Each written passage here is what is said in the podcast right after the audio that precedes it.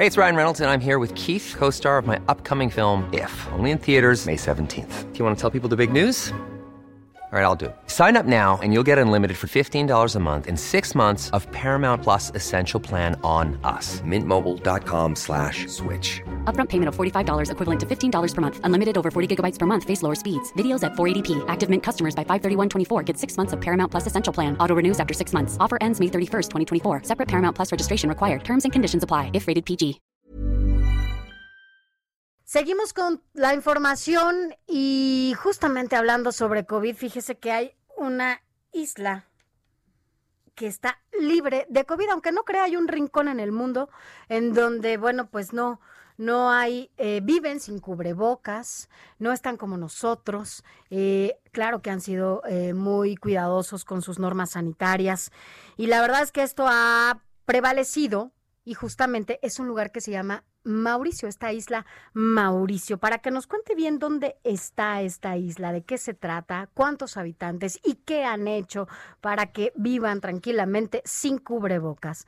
Agradecemos a Laura Sobredo, quien es habitante justamente de esta isla Mauricio. Laura, ¿cómo estás? Me da mucho gusto saludarte. Muy buenos días, Sofía. Muy buenos días, Alejandro.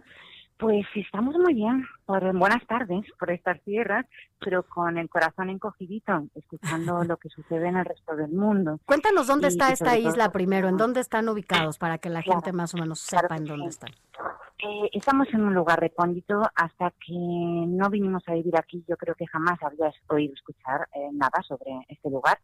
Es una islita muy chiquita que está en medio, literalmente en medio del Océano Índico. Es decir, entre el continente africano y el continente asiático, más o menos equidistante.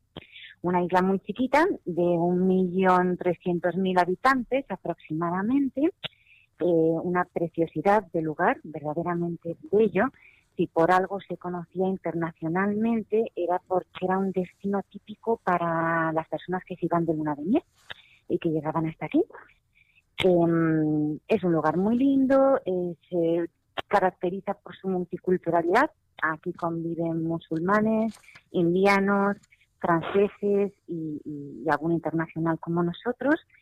Y, bueno, aquí hemos tenido la suerte de parar, y más en un momento tan tan eh, característico, tan especial, tan tan dramático como este, ¿no?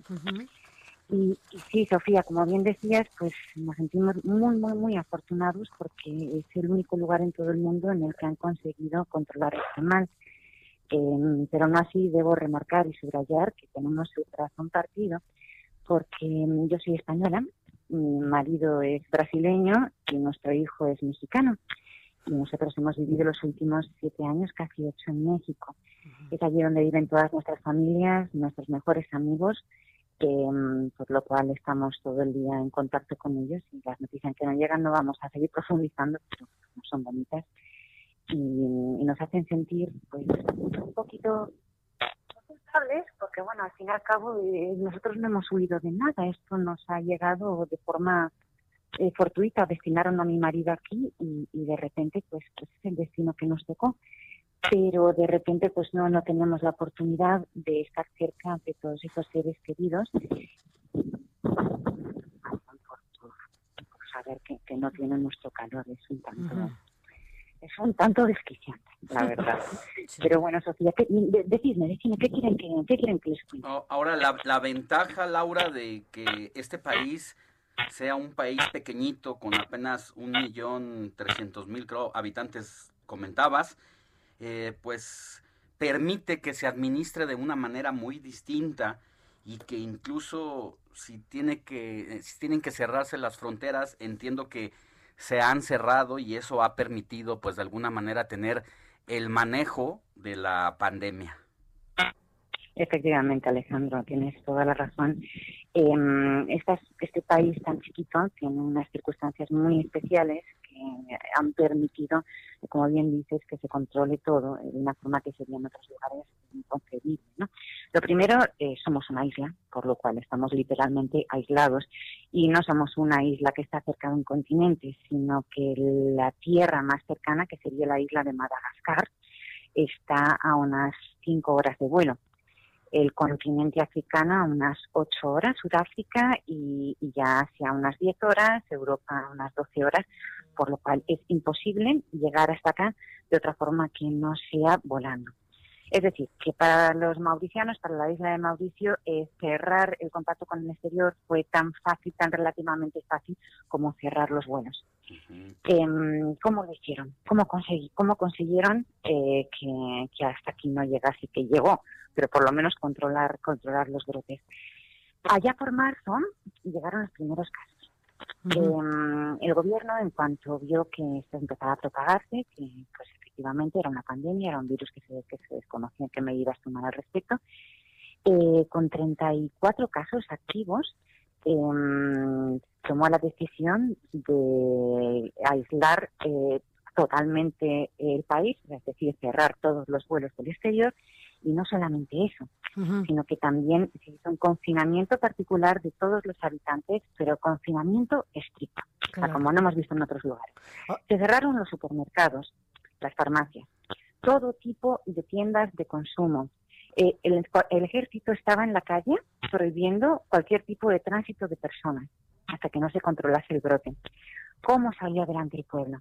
El ejército mismo eh, se acercaba, que también solamente se puede hacer en un país tan chiquito, se acercó hasta las casas de las personas con mm. menos recursos para dejarles despensa. Sí, porque dices que cerraban los, los centros comerciales y esto, bueno, pues les impedía, ¿no? Ir a hacer. Oye, pero es ah, que un poco para tener, eh, claro, si estamos hablando de un millón y cacho de, de habitantes, es lo que aquí viviría en una colonia, ¿no? Dependiendo de la demarcación o dos colonias, también incluye, dependiendo de qué alcaldía, que estamos hablando de un número importante de población. Sin embargo, a pesar de todas estas normas que, que ustedes, bueno, que ya se, se, implementaron para que no se contagiaran de COVID, ¿de qué vive entonces la isla, eh, independientemente de estas normas y de este momento? ¿De qué viven? ¿Ahorita o...? No, en general, ¿de, qué, de, qué vive la isla? Ok. Eh, pues la economía mauriciana eh, depende un 21% del turismo exterior, que es ahora mismo pues el, lugar que está eh, donde existe la crisis económica más importante, y luego el resto, eh, ahorita desde hace unos 30 años, han abierto el camino para empresas extranjeras que han ubicado aquí sus sedes. ¿Por qué aquí en Mauricio? Porque es un lugar estratégicamente importante en cuanto a que tiene acceso al mercado de África y al mercado eh, europeo. Eso, por, eso creo que creo que hablamos de como un 40%, un 40% de la economía son empresas eh, internacionales. Y luego, además de eso, también hay agricultura de producción propia, textiles, em, y, sector servicios para autoabastecer, autoabastecer la isla. Básicamente es eso de lo que se diga aquí en la isla. Fíjate, ahora que nos relatabas un poco eh, este confinamiento severo que ha eh, experimentado Isla Mauricio, leía precisamente la historia y el calvario de una actriz de comedia española llamada Yolanda Ramos, que narraba precisamente su momento en el que ella cuenta cómo eh, ciertas personas de la producción resultaron por allí este, con algún caso positivo y cómo el resto incluso de los que forman parte de esa producción pues fueron internados en un hospital en cuarentena estricta, mostraran o no mostraran los síntomas durante más de 15 días pues para evitar precisamente esta propagación. Pues así es, Alejandro. Las medidas que se han tomado han sido tremendamente estrictas. en ese confinamiento de, que le estaba comentando anteriormente, eh, creo que estuvieron durante un mes, un mes y una semana. Nosotros todavía no estábamos aquí. En un mes y una semana, pues sí, totalmente encerrados. Eh, a, partir de los 10 días que comenzó el confinamiento, comenzaron a dejar salir a las personas para comprar despensas, pero lo hicieron por orden alfabético. Es decir, eh, de 6 a 8 de la tarde podían salir las personas que se apellidasen de la A a la D. De 7 a 8 de la tarde podían salir las personas de la D hasta la F. Y así eh, progresivamente, durante unos cuantos días. Con ese tipo de medidas se mantuvieron durante dos, tres meses, eh, tan como decía Yolanda, esta actriz paisana mía, eh, todas aquellas personas que salieron positivos pues, fueron llevadas a un hospital que hay específicamente eh, destinado para los pacientes de COVID y aislados durante 15 o 20 días hasta que dieron negativo. Em, ¿Qué más se hizo después? Ahorita mismo, nosotros hemos llegado a la isla hace, hace tres meses y, y, nosotros teníamos que haber estado aquí desde marzo porque el contrato de mi marido comenzaba entonces.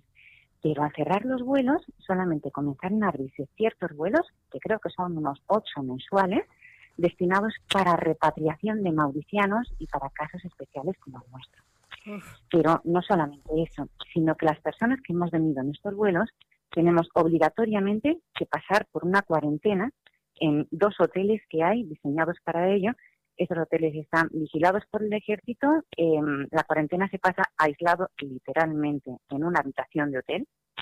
Eh, desde que llegamos al aeropuerto, eh, nos hicieron ayuda primera PCR, camiones del ejército nos llevaron hasta la habitación de uno de estos hoteles.